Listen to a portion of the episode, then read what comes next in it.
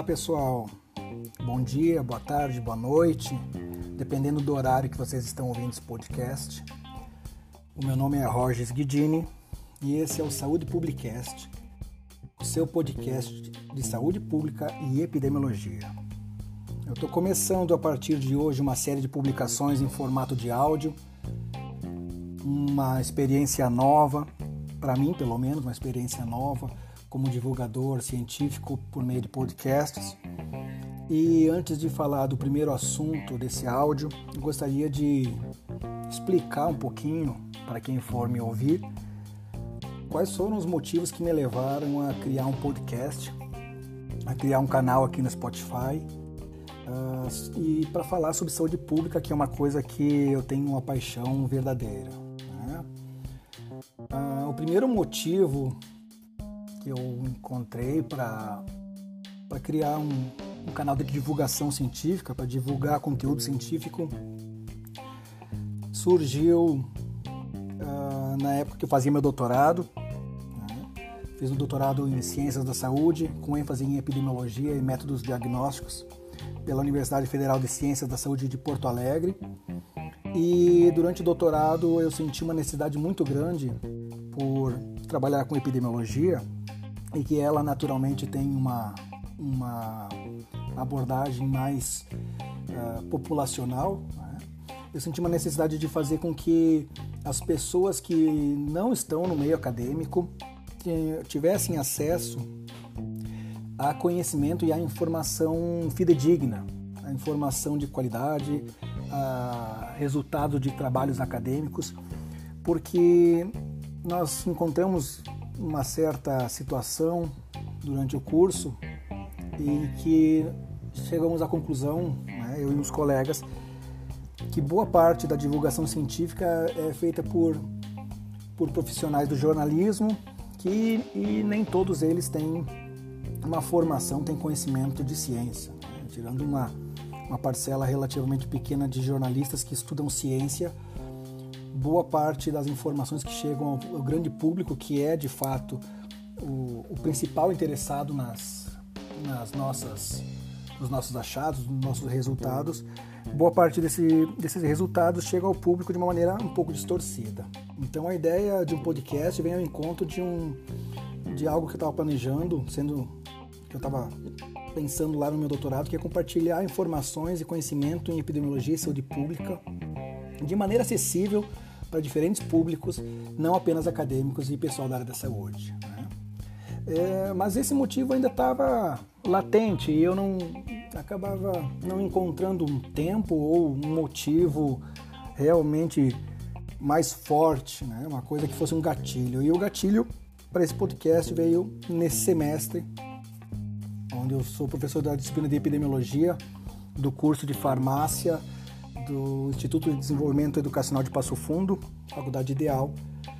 E eu senti que, em função da pandemia, né, a gente está trabalhando com atividades remotas e a pandemia nos distancia né, ainda mais, eu senti que esse projeto precisava ser tirado do papel para disponibilizar conteúdo também para os meus alunos de epidemiologia, em função de que apenas atividades remotas e videochamadas não supririam a necessidade e especialmente a busca desses meus alunos por informações que fomentassem o papel do epidemiologista né, dentro de um espectro maior, né, dentro de um espectro de cuidado de saúde de populações. Tá? E o terceiro motivo que também não é, não é, é útil, mas não menos importante, é o fato de que é um canal de bom humor e bate-papo com diversos convidados de diversas áreas da saúde pública que eu pretendo trazer aqui para falar das suas experiências como profissionais ou como estagiários, né? ou seja, eles vêm aqui para comentar um pouquinho das suas experiências e trazer um pouquinho de informação para pessoas de diferentes áreas da saúde, né? para identificar uh, um pouquinho como é que funciona a área da saúde um pouquinho diferente daquilo que a gente vê na faculdade, que é aquela coisa engessada. Né? Esse é um podcast amador, deixar bem claro já, logo de início, né? eu não tenho nenhuma preocupação em tornar ele profissional, então possivelmente o áudio não seja da melhor qualidade, porque eu estou fazendo ele com o fone do meu celular. Ah, eu também não tenho muita preocupação com vícios de linguagem que vocês devem estar observando, né? Eu falo muito né, né, tá? E tá também falo bastante. Certo? E eu pretendo publicar esse podcast pelo menos uma vez por semana, às sextas-feiras, com uma duração de 30, 40 minutos, talvez um pouquinho mais, um pouquinho menos. Como essa é a, a nossa primeira vivência, né? a primeira postagem, uh, vamos dar uma olhadinha, vamos dar uma cuidado no tempo para não se estender demais, não ficar, não ficar cansativo. Certo, gente? Eu trouxe para vocês hoje um assunto que eu considero como base da saúde pública uh, e da epidemiologia, que é nada mais nada menos do que o nosso sistema de saúde público, né? o sistema de saúde brasileiro. Muito antes da gente ter o nosso SUS, né? nós tivemos várias outras atividades dos governos federais no intento de buscar fornecer buscar e fornecer uh, qualidade de acesso para a população. Eu vou me basear fundamentalmente num artigo do professor Jair Nilson Paim. Tá? Ele é um artigo chamado.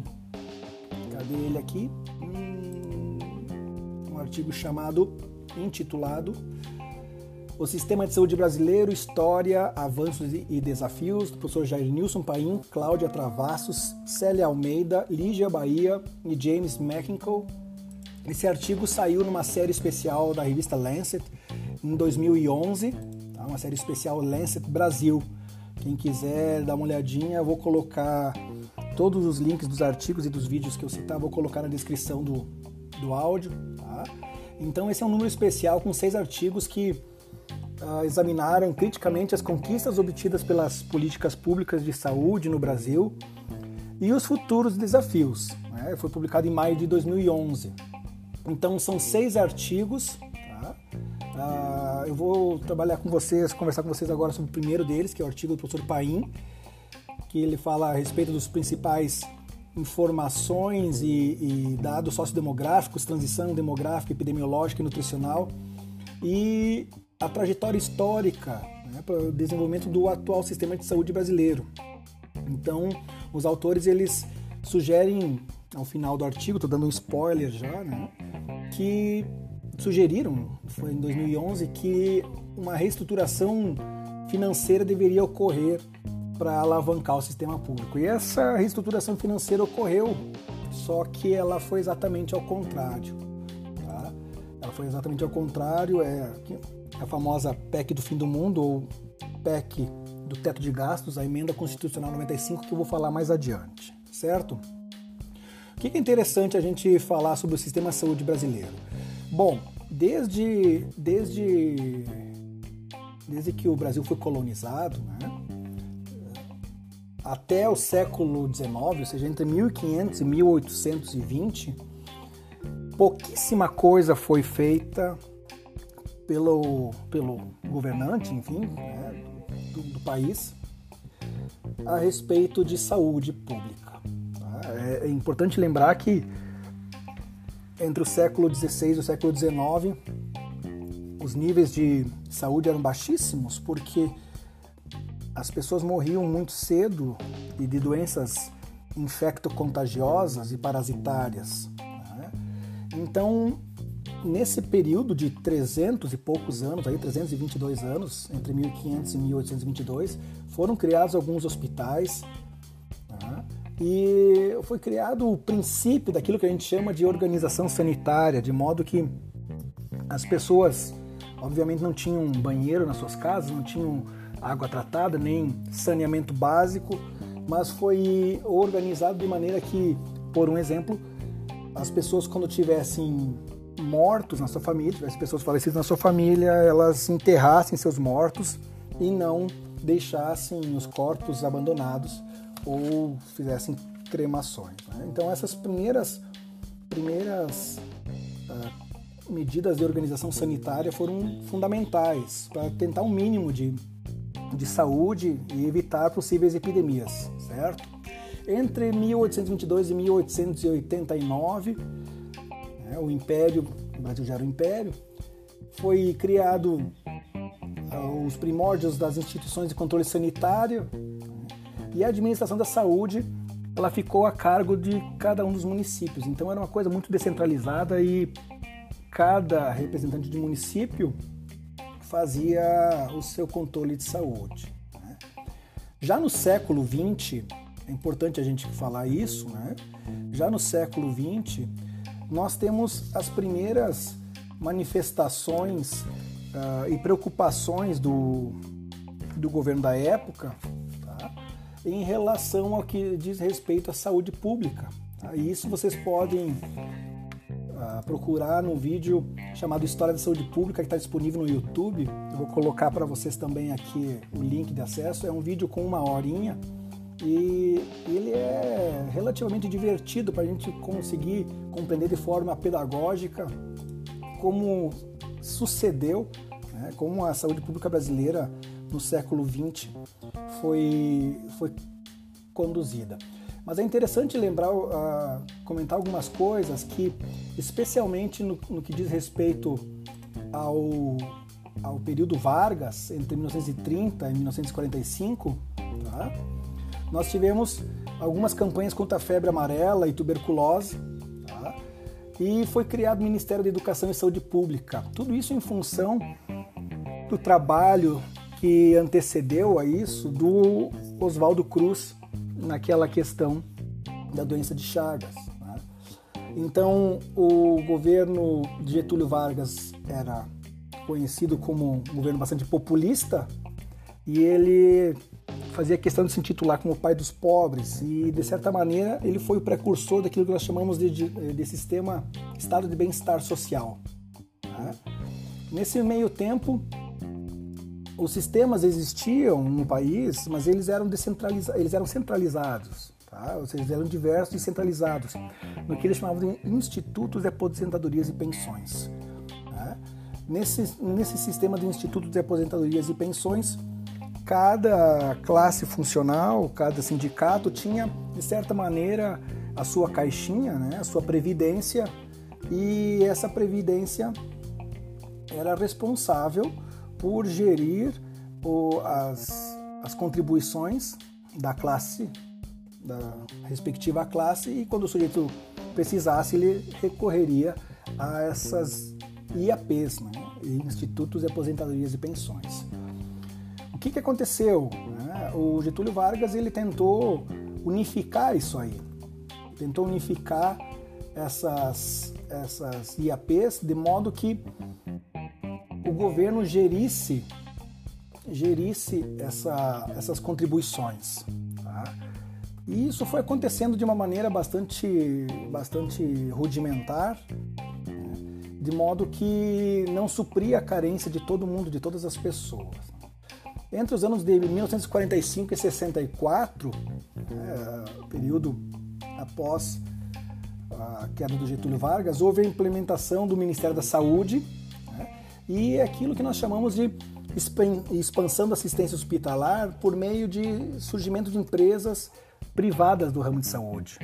Porque a, a demanda era tanta e os recursos do governo eram tão escassos na época que o governo resolveu fazer o que nós chamamos hoje de parcerias público-privadas, de modo que ele entregou a empresas privadas a construção de hospitais em troca de um número X de leitos né, e de atendimentos. Então, uma empresa privada ele conseguia concessão do governo para construir um hospital e eram grandes hospitais baseados no modelo americano de centros de saúde muito especializados. Né? E esses centros de saúde tinham vários médicos especialistas, mas poucos médicos que, de certo modo, faziam à frente, junto com a população, para fazer o trabalho de prevenção. Então era um, era um modelo bastante biológico, né? hospitalocêntrico, de modo que a saúde pública era uh, estrita, era restrita às pessoas que tinham condições de pagar um médico especialista. Então a pessoa ficava doente e até um desses hospitais era fazia sua consulta, era diagnosticado e fazia seu tratamento. Obviamente nem todo mundo tinha dinheiro para fazer um acompanhamento, uma consulta, e nessa época né, de bastante de bastante demanda, as pessoas que não tinham dinheiro ou eram atendidas pelas casas de misericórdia, né, que eram conhecidas por dar um auxílio de saúde já desde o século XIX, ou então recorriam à medicina popular, por meio de curandeiras né, e benzedeiras. Outro fato interessante dessa época é que esses hospitais que foram construídos pelos, por essas empresas particulares, eles a princípio eram públicos. Né? Eles tinham espaço destinado a, a atender o público, porém chegou um, um, um, certo momento que os donos desses hospitais apresentaram a conta para o governo com o seguinte argumento: o negócio é o seguinte, nós já pagamos a, nosso, a, nossa, a nossa cota para o governo, né? construímos o hospital com o nosso dinheiro, nosso custo, e a partir de agora nós vamos restringir o acesso para a população em geral e vamos começar a cobrar. Então, de certa maneira, o que era para ser hospital público, da noite para o dia virou um hospital particular.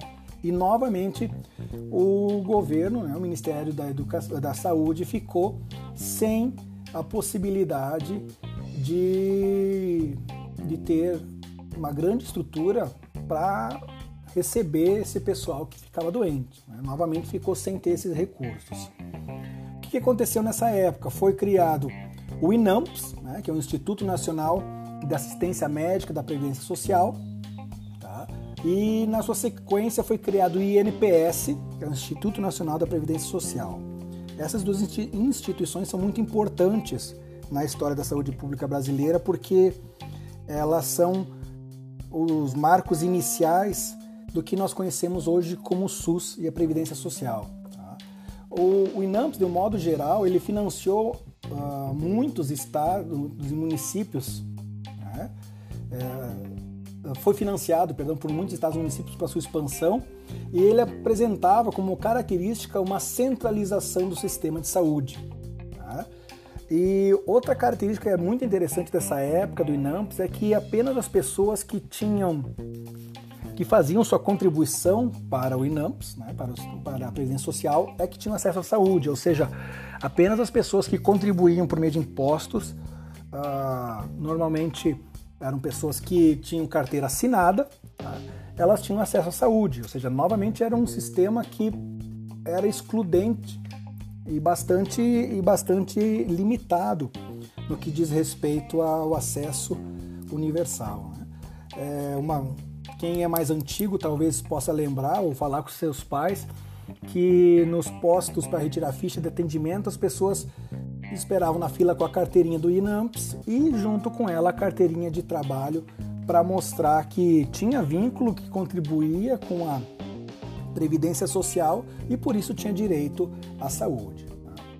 Obviamente, pessoal, essas características elas foram sendo questionadas por um grande grupo, né, um grupo de profissionais da área da saúde que, de certa maneira, começou a, a, a se reunir e pensar numa maneira de unificar os sistemas que já existiam, que no caso era o INAMPS e o INPS, e descentralizar a saúde. Por quê? Porque a saúde centralizada ela não levava em consideração alguns aspectos fundamentais da nossa população. O Brasil é um país com uma dimensão continental e as demandas em saúde que nós temos aqui na região sul do país são diferentes das demandas de saúde da região norte. E essa descentralização ela era mais do que necessária, porque as regiões do país eram, estavam sendo atendidas de maneira diferente e algumas delas estavam apresentando uma certa escassez de recurso. Tá?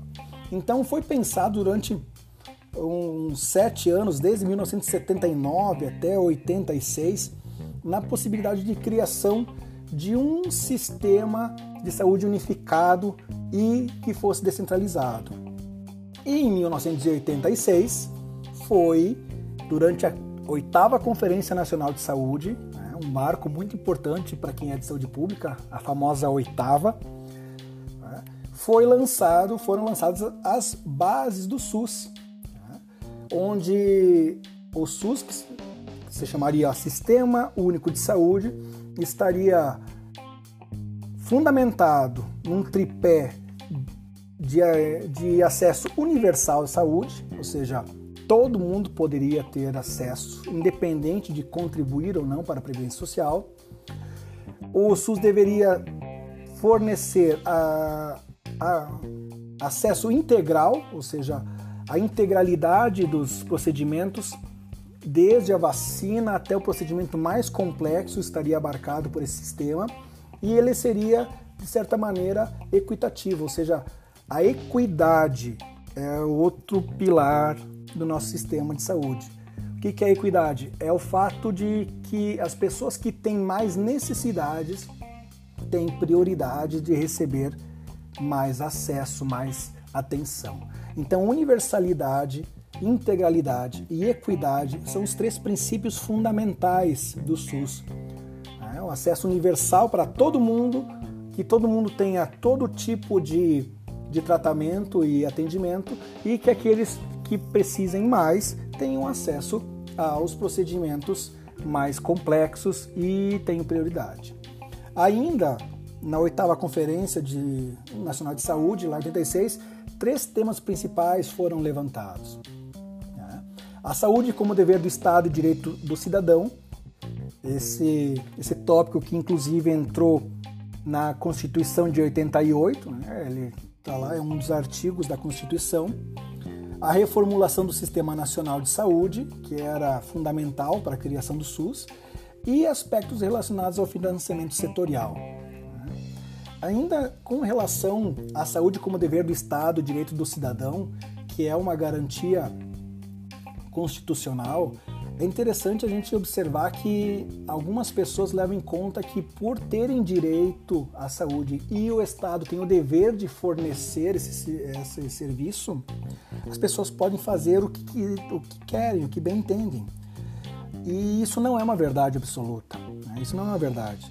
A verdade é que o fato de o SUS ser um sistema de certa maneira colaborativo, o usuário do SUS, ele tem como sua coparticipação, ele tem que tentar se manter o mais saudável possível. Né? Então, a saúde é dever do Estado e direito do cidadão, mas o cidadão ele precisa cuidar da sua saúde. Isso é importantíssimo que nós, uh, profissionais da área de saúde, compreendamos para poder explicar para o usuário, para o nosso aluno, para o nosso, nosso paciente que, apesar de ele ter direito, isso de certa maneira é cobrado dele que ele tente se manter o mais saudável possível. Tá?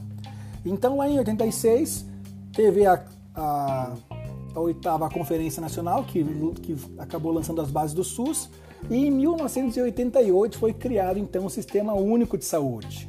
Tá? Sistema Único de Saúde, que foi lançado em 88, mas ainda carecia de uma certa regulamentação, né? ou seja, ele precisava de uma legislação que desse respaldo jurídico para que ele funcionasse. Então, tendo em vista essa necessidade, foram, ah, foram editadas, foram promulgadas né, duas leis. Uma lei que é a famosa 8080-90, tá? é chamada de Lei Orgânica da Saúde, ela operacionaliza as disposições constitucionais, o SUS, ou seja, aquilo que está lá na Constituição é operacionalizado por meio dessa lei.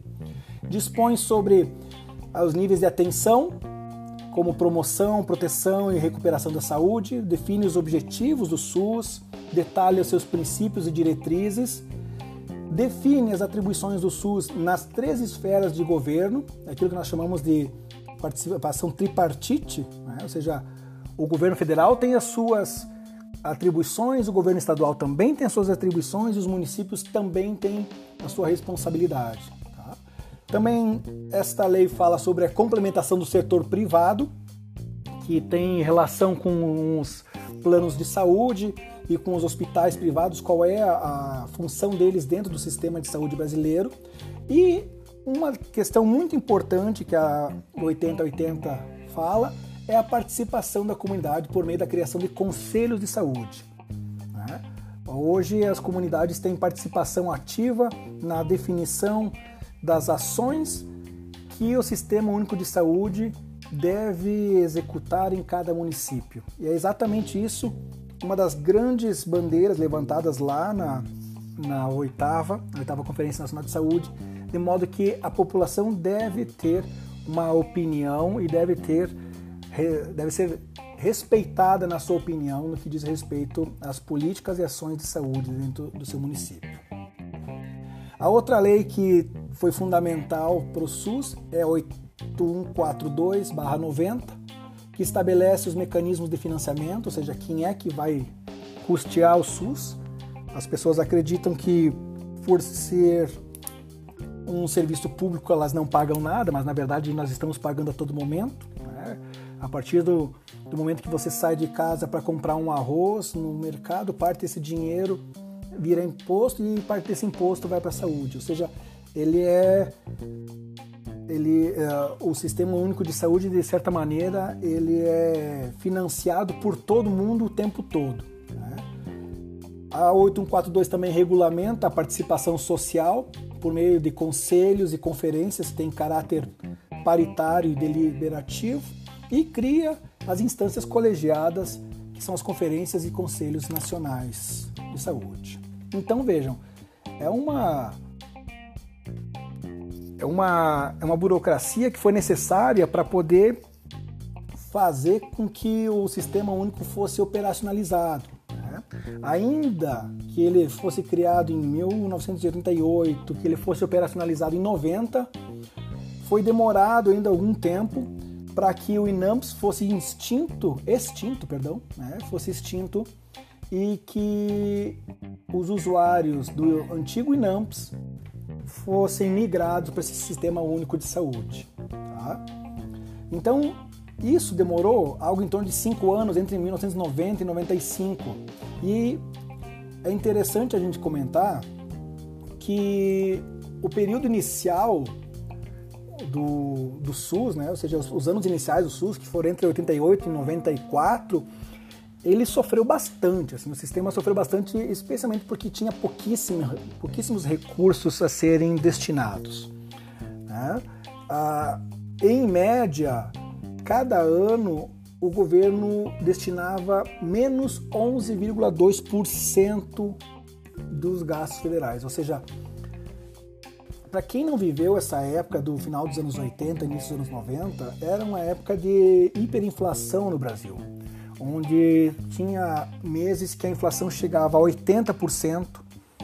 E isso é uma, um período de, insta, de instabilidade econômica gigantesco da época, que foi o período da reabertura democrática. Então, particularmente, o Brasil sofreu bastante nessa, nessa reabertura democrática, depois da ditadura militar, no aspecto econômico. E o SUS, tendo sido criado né? Nessa época, ele necessitava de recursos federais, recursos públicos que eram escassos. Então, a cada ano que se passava entre 88 e 94, o Ministério da Saúde recebia em média 11% menos dinheiro. Então, era um período de bastante carência e a mortalidade infantil era altíssima no Brasil nessa época. Tá? A gente tinha também casos de muitas doenças infecciosas e parasitárias, que eram coisas que aconteciam nos anos 30, nos anos 40. Entre os anos de 94 e 2002, as coisas deram uma melhorada porque foi criado o Plano Real pelo governo Itamar Franco. Né? Na época, o Fernando Henrique Cardoso era ministro da Economia do ex-presidente Itamar Franco. Foi criado o Plano Real e o Plano Real deu uma estabilidade econômica ao país que não se via há muito tempo. Então, a partir do momento que houve essa estabilidade econômica, os gastos federais com saúde foram aumentando 5% ao ano, ou seja, o Ministério da Saúde começou a receber mais dinheiro, começou a receber uh, mais recursos e esses recursos foram originando programas fundamentais para a expansão da saúde pública brasileira. Então nós temos como exemplo da época a criação do, do programa de agentes comunitários de saúde e de saúde da família, o piso da assistência básica, né? a descentralização de políticas de saúde, a criação da Agência Nacional de Vigilância Sanitária, a Agência Nacional de Saúde Suplementar, foram criados o financiamento da atenção básica. Nessa época, o Brasil conseguiu uh, proporcionar aos pacientes soropositivos de HIV tratamento gratuito pelo SUS, que hoje é, o, é reconhecido como o melhor do mundo, né? a melhor política pública de tratamento para o HIV no mundo. Foram implantadas normas operacionais básicas e de assistência à saúde, ou seja, houve um grande avanço, houve um grande boom né? no ganho de saúde por parte da população. Por quê? Porque, de certa maneira, tinha dinheiro para financiar isso. Nós passamos por um, por um momento de instabilidade econômica para um momento de estabilidade, e essa estabilidade foi fundamental para patrocinar isso. Né?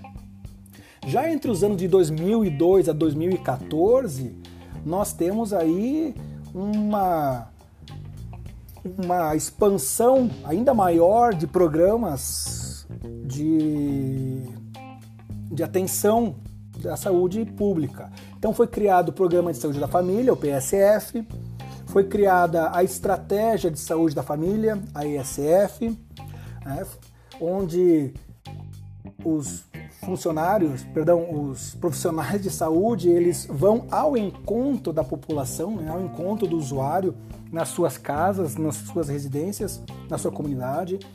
E é interessante a gente trazer para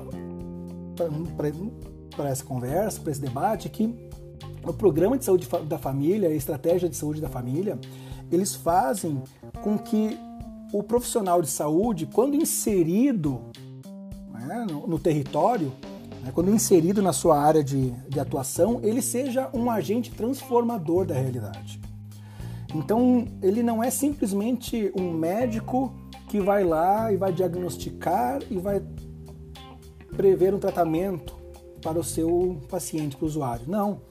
O profissional de saúde, ele é um sujeito que ele tem que conhecer o território onde está inserido, ele precisa, ah, obviamente, ter acesso à população, conhecer as pessoas, conhecer os locais, conhecer o, a, o território onde está inserido e diante da situação de um, de um possível como é que eu posso dizer para vocês? Diante da situação de um possível desfecho em saúde, ele tem que ser um agente que vai modificar, tentar modificar a realidade do território, deixar aquele lugar o mais saudável possível, né? mais salubre possível. Para fortalecer o PSF e a SF, foram criados os núcleos de apoio à saúde da família, que é o NASF. E o NASF ele é responsável por trazer para o serviço público de saúde uma gama muito grande de profissionais. Então entra aí, além do médico, enfermeiro, que já faziam parte do sistema, entra o profissional de educação física, entra o farmacêutico, fisioterapeuta, fonoaudiólogo, uh, várias uh, especialidades médicas que não, que não estavam inseridas dentro do SUS, né? no, no SUS, são inseridas por meio do, do NASF. E isso é um ganho gigante, para falar bem a verdade, né? É um ganho gigantesco para a saúde pública. Além dessas, desses programas né, e essas estratégias, outra questão muito importante desse período foi a criação da lei dos medicamentos genéricos.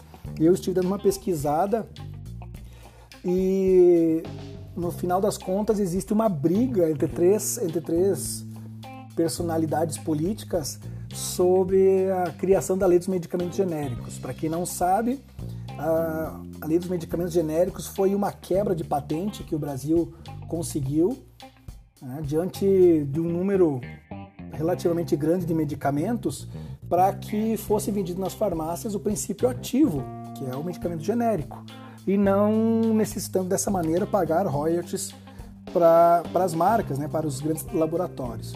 Então, o José Serra, que era ministro da Saúde da época, reclama essa criação para si. Uh, o Jamil Haddad, que foi um dos, um dos políticos da época, também reclama para si. Né? O, pessoal, o pessoal diz que foi o Jamil Haddad, né? E outras, outro, outra vertente diz que foi o deputado federal Eduardo Jorge, um dos, um dos criadores. Independente de quem criou a lei dos medicamentos genéricos, ela é fundamental, é, foi fundamental e continua sendo importante para a comunidade para, né, brasileira, para os usuários do sistema público que podem fazer a opção do medicamento apenas comprando seu princípio ativo. Também foi criada a Lei Aroca, que era uma lei que ah, visava a saúde dos povos indígenas. E a gente sabe que os povos indígenas, por normalmente viverem em reservas, eles são mais vulneráveis a certos tipos de, de enfermidades e desfechos. A gente pode ver, por exemplo, a Covid agora, que está entrando nas aldeias indígenas e está exterminando algumas tribos em função da, da baixa imunidade que eles apresentam. Tá? Foi criada a lei da reforma psiquiátrica, né? a reforma psiquiátrica que é um grande movimento da época, a criação do SAMU e foi também a, aprovada uma emenda constitucional para estabilidade do financiamento do SUS, ou seja, aquela emenda constitucional que fazia com que o SUS recebesse um, um percentual fixo do produto interno bruto, né, do orçamento, perdão. Além disso, foi criado o Pacto pela Saúde, Polícia, uh, Política Nacional de Atenção Básica e de Promoção da Saúde, entre 2005 e 2010. Foi criada a Comissão Nacional sobre Determinantes Sociais da Saúde e Política Nacional de Saúde Bucal. Vejam, as políticas de saúde estão abrindo seu leque, né? E a criação das unidades de pronto atendimento nos municípios. Ou seja, foi um movimento bastante grande para ampliar o acesso à saúde por quem antes não tinha nenhuma possibilidade de fazer uma consulta e ter um atendimento. Né? Bom, aí nós entramos num período relativamente difícil, né? que é o momento uh, no ano de 2016, certo? Entre 2015 e 2016, com a proposta de emenda constitucional 95 que foi aprovada, né, virou emenda constitucional 95, famoso novo regime fiscal. Essa emenda constitucional 95 é chamada de emenda constitucional do teto de gastos, onde o governo faz uh, um congelamento dos investimentos em saúde por 20 anos. E isso é uma coisa que quem é da área da saúde pública condena veementemente, porque a população vai crescer nesses 20 anos, as pessoas vão ficar mais velhas e é sabido que populações mais velhas demandam maior assistência de saúde. Né? Então, o congelamento desses investimentos em saúde por 20 anos, na verdade, é um sucateamento do sistema público de saúde em virtude do aumento da demanda que vai acontecer e já está acontecendo, obviamente, faz só quatro anos, nós temos mais de 16 anos pela frente ainda, né, desse, desse teto de gastos. Então esse aumento da, da demanda vai acontecer e existe uma, um sucateamento, uma, uma obsolescência programada do serviço de saúde pública para a população. Esse investimento congelado ele vai ser corrigido apenas pela inflação do ano anterior. Ou seja, se a inflação der 1 ou 2%, esse é, essa é a correção do que vai ser aplicado no investimento em saúde. O que, que isso quer dizer? Bom, só para a gente ter uma ideia, entre 2018 e 2019, perdão, entre 2016 e 2019, o SUS já perdeu mais de 20 bilhões de reais em investimentos. Só em 2019 foram 9,5 bilhões de reais a menos no orçamento da saúde. Né? E isso, de certa maneira, é uma agenda privatista que começou lá no governo do Michel Temer e vem se consolidando no governo do Jair Bolsonaro, de modo que haja um aumento da participação do setor privado na saúde pública. e uma diminuição das obrigações do Estado, né, da União, para a saúde do usuário. O que, que isso quer dizer? Quer dizer fundamentalmente uma diminuição de recursos na atenção primária, onde a gente vai fundamentalmente diminuir os, talvez eu ousaria dizer que nós vamos até acabar com as ações de prevenção em saúde. Né? A gente vai falar daqui, um, daqui uns tempos sobre os níveis de atenção básica, né? num outro episódio.